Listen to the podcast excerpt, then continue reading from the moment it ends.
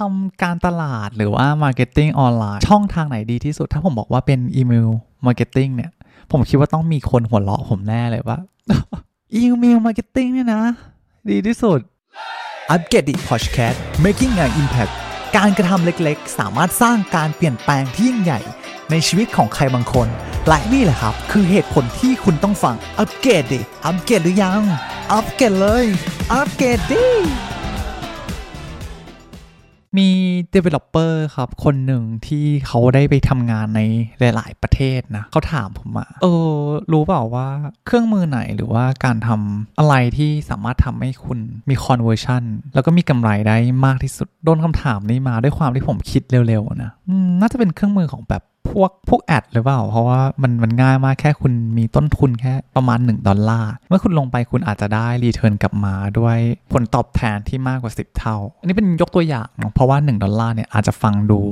ง่ายไปหน่อย แล้วบางทีมันอาจจะต้องใช้ 1 ดอลลาร์ในการกระจายหลาย ๆ แคมเปญนะครับ เพื่อทำ learning phase ให้มันได้ผลตอบแทนกลับมานะครับ แต่การทำโฆษณาที่ใช้ต้นทุนมหาศาลมากที่สุดเนี่ย ก็คือโซเชียลมีเดียนี่แหละ เพราะว่ามันแพงมาก ถ้าถามผมเนาะโฆษณาอะไรที่แบบแพงที่สุด ก็คือ Facebook Ad นั่นแหละแพงที่สุด ถามว่า TikTok แพงไหมแต่ในด้านการลงทุน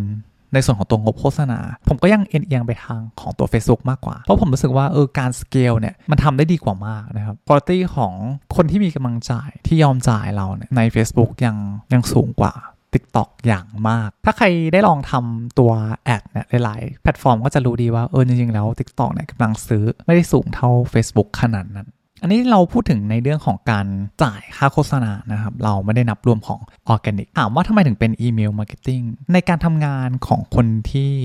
อยู่ในแวดวงของธุรกิจ SME บริษัท หรือว่าการติดต่อเนี่ยฟังอยู่เนี่ยหลายคนอาจจะไม่คุ้นเคยเนาะเพราะว่าไม่ได้ใช้อีเมล ส่วนมากบนโลกนี้เราจะใช้อีเมลในการติดต่อสื่อสาร พูดคุยอะไรที่มันเป็นเชิง ธุรกิจหรืออะไรที่สำคัญ เพราะมันเป็นเรื่องของ Data ที่เราได้มาแล้วเราจะใช้กับมันอย่างไร นะครับยกตัวอย่างเช่น ถ้าสมมติว่าคุณใช้ ad เนี่ยแล้วลูกค้าเข้ามาอยู่ในระบบของเรา เราไม่สามารถที่จะ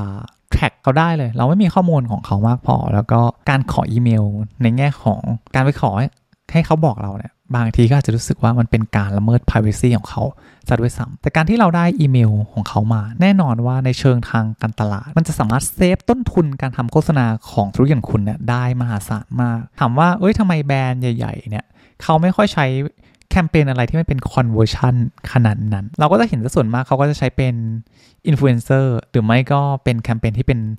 awareness แคมเปญที่ช่วยให้เขาจดจำแบรนด์ได้ดีมากขึ้น หรือแม้กระทั่งเราไปซื้อแบรนด์เนม หรือไปใช้สินค้าหรือบริการอะไรที่เวลาเขาขออีเมลนั่นแหละครับ เรากำลังถูกดึงเข้าไปอยู่ในวงโคจรอันหนึ่งที่เรียกว่าอีเมล marketing แล้วมันช่วยให้ธุรกิจของคุณเนี่ยมันประหยัดงบโฆษณาได้อย่างไรนะครับการซื้อขายผ่านอีเมลเนี่ยสูงมากนะครับต้นทุนถูกมาก พอต้นทุนมันถูกมากเมื่อเทียบกับสิ่งที่ที่เราจ่ายไปกับกำไรที่ได้มา มันทำให้ ROI เนี่ยพุ่งมหาศาลเลย ไม่ใช่แค่ 10 เท่านะครับมันมันมากกว่านั้นเพราะต้นทุนมันคือแค่ส่งอีเมลเข้าไป แต่ว่าการทำ email marketing เนี่ยมันไม่ใช่แค่เราส่งอีเมล ไปหาลูกค้าแล้วรอให้ลูกค้าเขาคลิกเปิดเนี่ยแล้วจบมันไม่ใช่ นะครับ มันไม่ได้ง่ายขนาดนั้น เพราะมันมีสิ่งสิ่งหนึ่งที่เรียกว่าการทำอีเมลฟันแนลหรือว่าการวางฟันแนลให้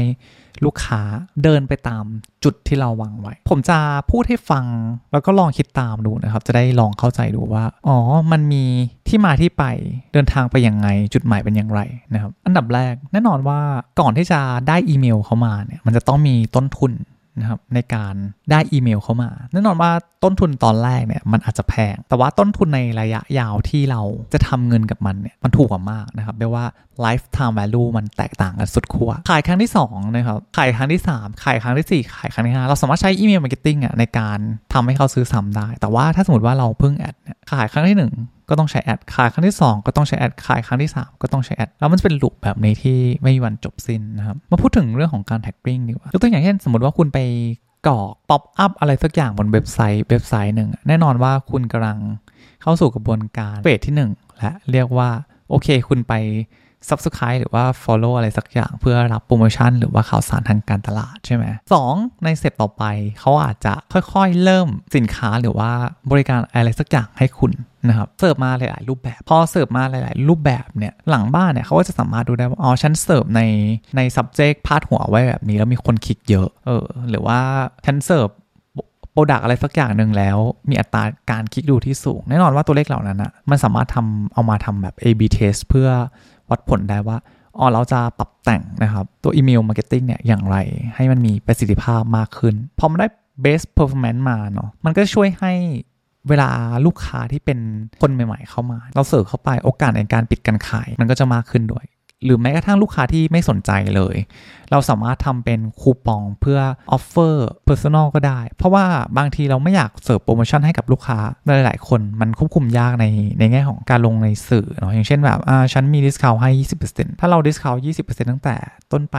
ตั้งแต่ต้นต้นน้ำตั้งแต่แรกที่ตั้งแต่เราดึงเอาเข้ามาเนี่ยเท่ากับกำไรเราหายไป เพราะฉะนั้นมันสามารถใช้ควบคุมในแง่ของการเสิร์ฟโปรโมชั่นได้นะครับเสิร์ฟ20 เอาไม่เอาเสิร์ฟ30 ไม่เอา 50 ไปเลยไหมเอาไหม50 50ไม่เอาอะ70ไปเลยไหมเห็นไหมครับว่าอันสุดท้ายแล้วอะถ้าสมมติว่าเขาไม่เอาจริงๆแต่ว่าถ้าต้นทุนเรายังพอสู้ได้ เราก็สามารถเสิร์ฟโปรโมชั่นให้เขาลองกับ product เราสักครั้งหนึ่งเผื่อครั้งหน้าเขาอาจจะมาซื้ออะไรอย่างเงี้ย นะครับเพราะฉะนั้นถ้าเขามาอยู่ใน loop ของเราเมื่อไหร่คิดว่าต้นทุนในการทำการตลาด มันจะถูกลงแล้วก็กำไรเพิ่มอย่างมหาศาลเลย เพราะคนที่มีกำลังซื้อจริงๆอะส่วนมากอายุเขาอะจะจะมากกว่า 30เนาะก็คือแบบเป็น 30 บวกบวกๆเพราะฉะนั้นแน่นอนว่าคนที่เขาใช้อีเมลเป็นประจำส่วนมากก็จะเป็นงาน entrepreneur เป็นแบบ owner อะไรสักอย่างหนึ่งแน่นอนว่าการใช้อีเมลเป็นประจำมันเป็นเรื่องปกติครับ และแน่นอนคนเหล่านี้เขาเช็คอีเมลทุกวัน แล้วก็ใช้งานอีเมลทุกวัน กลุ่มนี้มีกำลังซื้อสูงมากครับ